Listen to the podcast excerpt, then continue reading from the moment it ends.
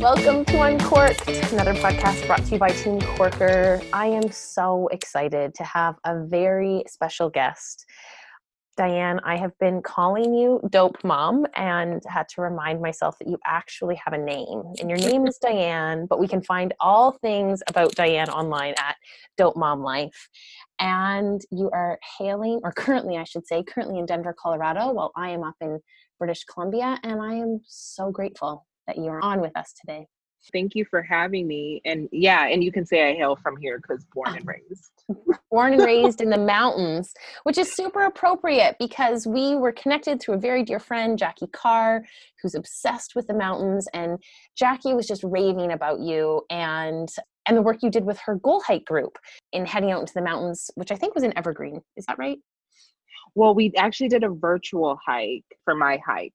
You know, we're quarantined so we did a virtual hike. But yes, I would have loved to be in Evergreen with her.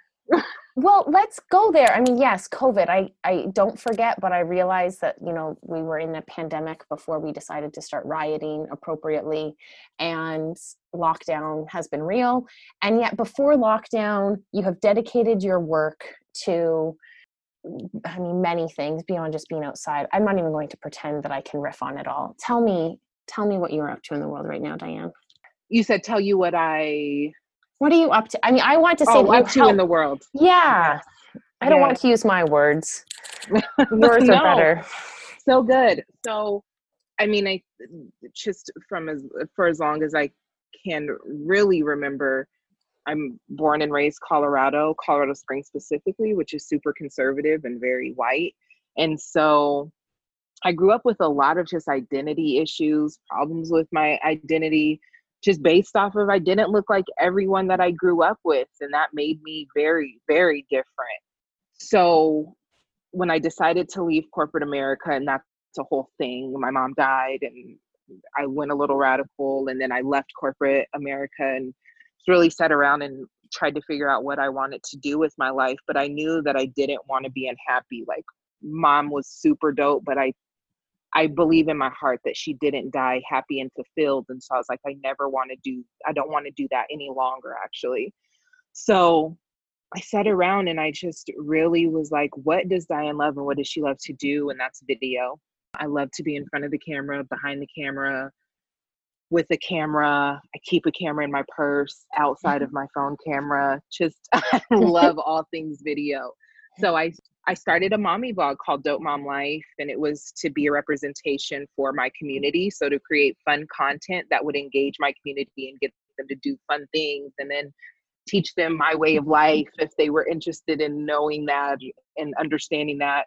And started a video production company, and then just started really educating myself on disparities and inequities, and you know, just really the flight of my community and having conversations with my dad who grew up during the segregation era. And I decided that I would be of service to my community. It was like the perfect storm, kind of like what we're going through right now with um, COVID and then another Black man being killed, and then the world seeing disparities and being like, oh my God, this, like you guys have been living in a different America than we have been living in.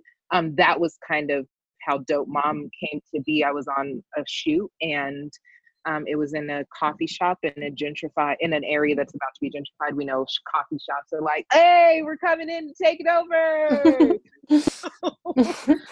I heard this conversation there with my client, and it, it fueled my fire. And I I was like, anything that I do with the rest of my life will be of service to my community, and so that's what I do now.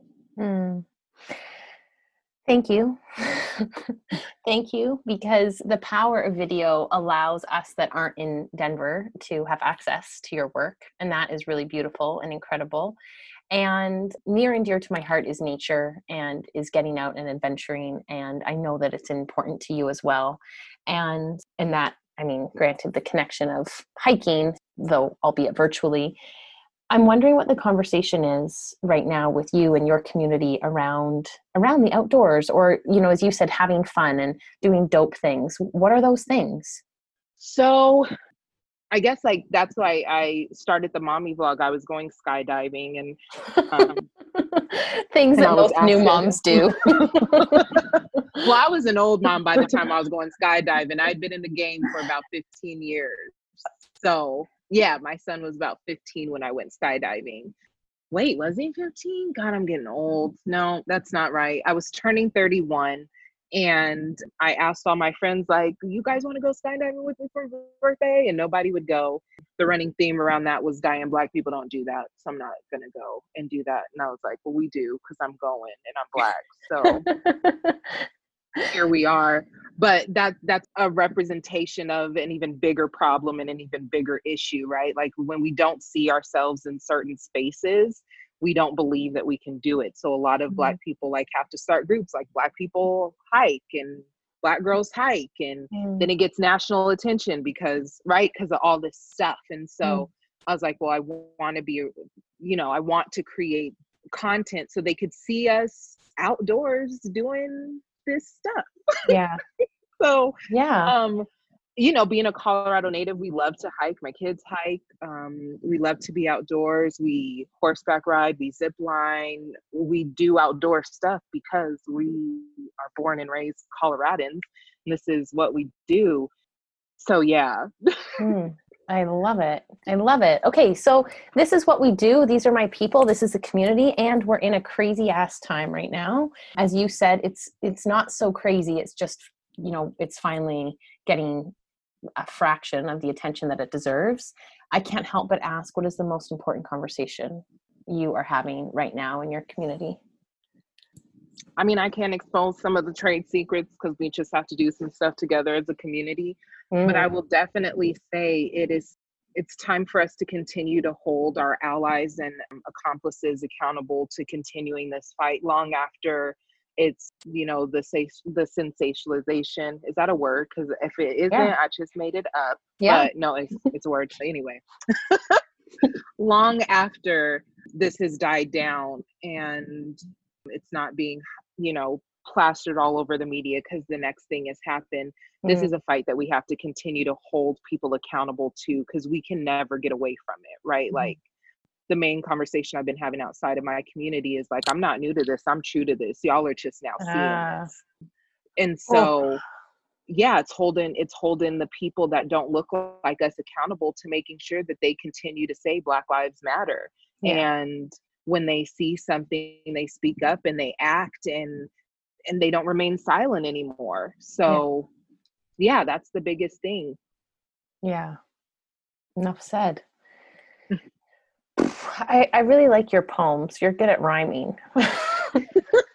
you know what? These are really just what we even call them. They're like black mama sayings, and we pick them up throughout our lives. Oh well i like i did i haven't known you know a group of people to you know rhyme like this and i just love a little poem and you're really good at poeming as i like to call it poeming.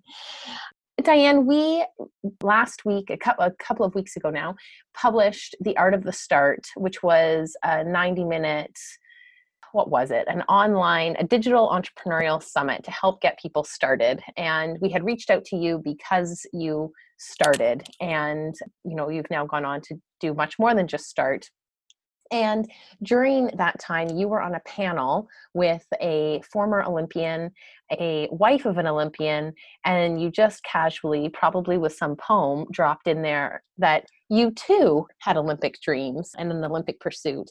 And I want to know about, I, I take it this was life before children, but there was something sweaty and and then you chose not to go that route. Can you riff on that for me?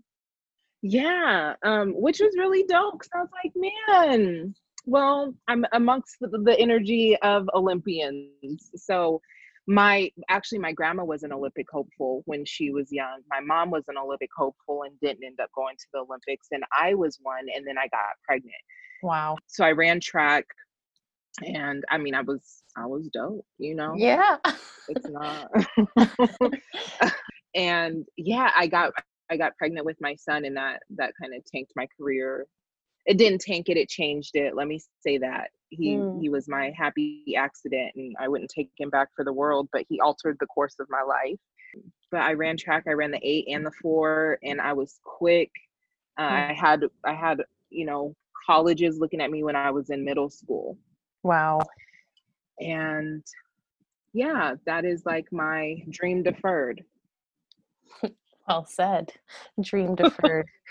there is a lot. I mean, speaking of black runners, the impact at the Olympic Games and and racism that is occurring there and I can't help but ask for your opinion on that and I mean obviously you have three generations of Olympic dreams. I'm sure you follow track closely.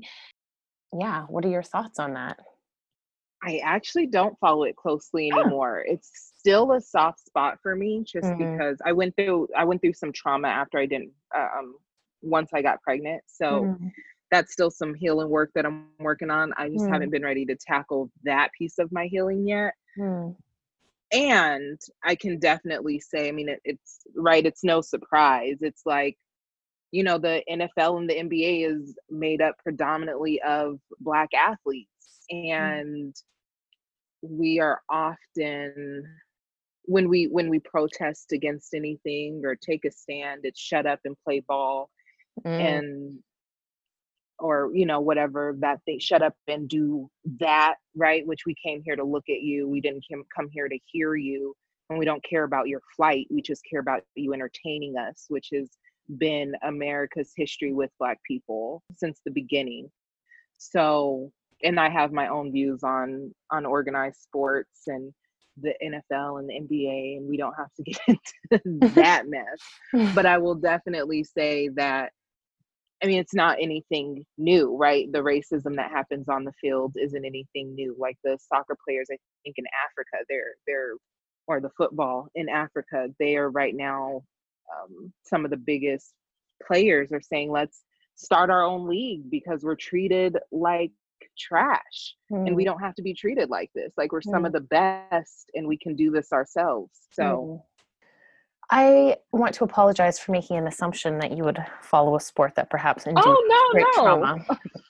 and no, I no, really, it's definitely. I apologize because what I heard you say earlier was when there are people like us doing something, then we think we can do that too. And when there aren't people like us doing something, we don't think we can do that. And I think as a runner, it's easy to look and say, you know, there's only a few white women who can beat the black women running because you were so fast. And the reality is that you know that actually isn't always true and there's probably a lot of trauma that goes along with it and a lot of racism and a runner is a runner and unfortunately that's not the case and you, we, i can't say a runner is a runner because i think running specifically from an individual sport perspective has taken on i mean i don't follow team sport as much but i can say that the individual sport world it's racist. It's, it's too it's too white. Yeah well i mean you know when we're talking about statistics and Black people make up 14% of the United States. So wow. we're a very small percentage of the US. Right. And, Wait, that feels like a small percentage to you?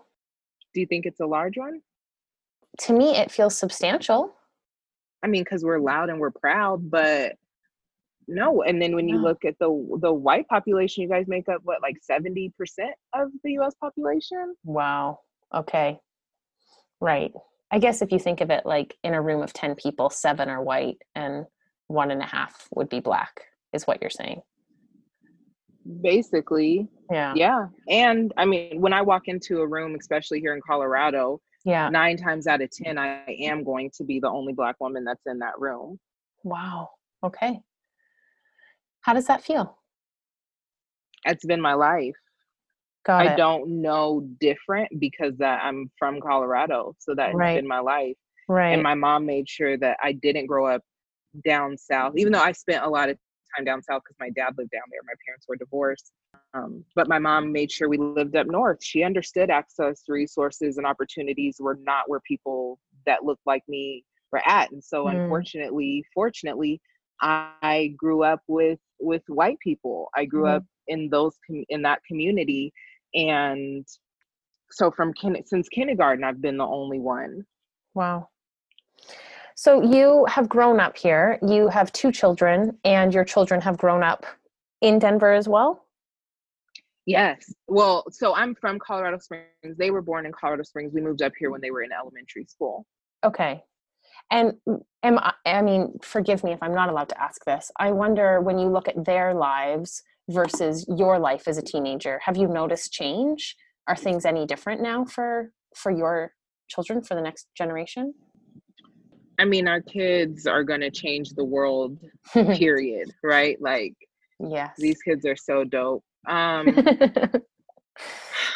I mean, it, like when they were younger, definitely I made sure that that they went to schools where people didn't look like them because I understood the the resources and the opportunities. And there was a there was like I think maybe like a some a quarter of school I allowed them to go to a school that all their cousins went to because all their cousins were, went to this school. My kids went to a completely different school, and then I let them go to the school, and it was the worst it was absolute worst because they didn't have the funding that they needed to be able to properly educate our kids and so i had to take my kids out of there and then we moved up here and you know they did go to more diverse schools up here so we actually live in aurora i always say denver just people know denver we live mm. in aurora which is one of the most diverse cities in colorado and so they've had a good mixture of just everybody that they've went to school with which has been really dope um, mm. and they've gotten a good education. Mm. But I mean, they definitely still understand the differences. Their dad is actually half white, and my kid and half black, and then my kids are 25% black, but they they're brown skin they look like me and they never forget to acknowledge that they that that's not the entirety of who they are you know they they are they are white that is still that is still a part of them and mm-hmm. i have to acknowledge that part of them and so it makes for interesting conversations when we're talking when i'm having a conversation with their dad who does have a very different experience even than my own and lately me and him have really been like battling well not battling but definitely in some some intense conversations just around like you don't understand my flight either as a black and a white man like and what i you know my position in the US and how I feel. And so it makes for some interesting conversations in our home for sure. I feel like dinner at your house would not be boring. not ever. not boring. no, we definitely, oh man. And then we're just a bunch of characters. So add that. Amazing. Amazing. I have to ask, you know, you said that the Olympic dream might might have gone to rest and you have two brilliant beautiful children and you're still so young and a character as you are self-proclaimed and dope, a dope mama. I want to know what is a dream that's left inside of your heart that you're willing to you're willing to stand for in this lifetime. What is a dream that that can still come true for you? Oh my that's interesting because I stay in a space of of being of working on really being content exactly where I am. Mm. So really watching my kids graduate high school and go off to college and graduate college and just being that soft space in place for them to land as they go through the world and that's I think that's my next big thing. Like I'm mm. already working to to be of service to my community, which is a big thing for me, but making sure that I become a multimillionaire so my kids have that soft that soft place is mm. is my next big goal. That will really set my heart on fire. Mm. Yes, that sounds appropriate. Yeah. and what I love is before we hit record, you were saying that your daughter's turning 16 and her best friend is turning 16 and they're planning the dream 16 party. And who knew that, you know, a sweet 16 party could feel like a wedding or could feel like your next homecoming and you're making all these dreams come true along the way. listen, I also said I was sick of them. Don't leave that out. Definitely said I'm sick of them and I love them with every fiber of my being. And so I'm going to work to get this dream 16 together, but six. Yes, I, love, I love it. Pinterest boards, real life Pinterest boards. Yeah. Oh gosh. Well, just like that, the clock hits time and we wrap every podcast with one question, and that is what is currently making your heart beat faster? What's going on in the world? The Black Lives Matter movement, and then watching the rest of the world acknowledge the inequities and disparities that have existed in America for the Black community for a very long time and not telling us to get over it. That was so many years ago. So That's not the case. 66 and we're still in it. So technically, if we really want to be real, we're still here. And that makes my heart beat fast for many reasons. Having mm. two black children, being a black woman, having black brothers, you know, there's so much that has me all go no stop. So Oh gosh, am I allowed to use that? I'll go no stop with dope mama in the house. you got that. You got that. oh gosh, I, it's honestly it is refreshing to giggle with you from a place of knowing that you care so much, and it it is beyond. Um, it's just ridiculous, and it's ridiculous that it's been 66 years that in your lifetime that in your father's lifetime i can only imagine the stories that he has and i don't giggle to minimize i giggle because it's laughable that it's it's been okay and it's not and i hope that we have more poems and more truth and more justice in this world and it's because of people like you that keep showing up for us and so thank you oh thank you for that and and thank you for having me it's been so dope. well, you're dope. All of the links will be below so people can find and follow. And yeah, poem up. Keep poeming. 작은데요.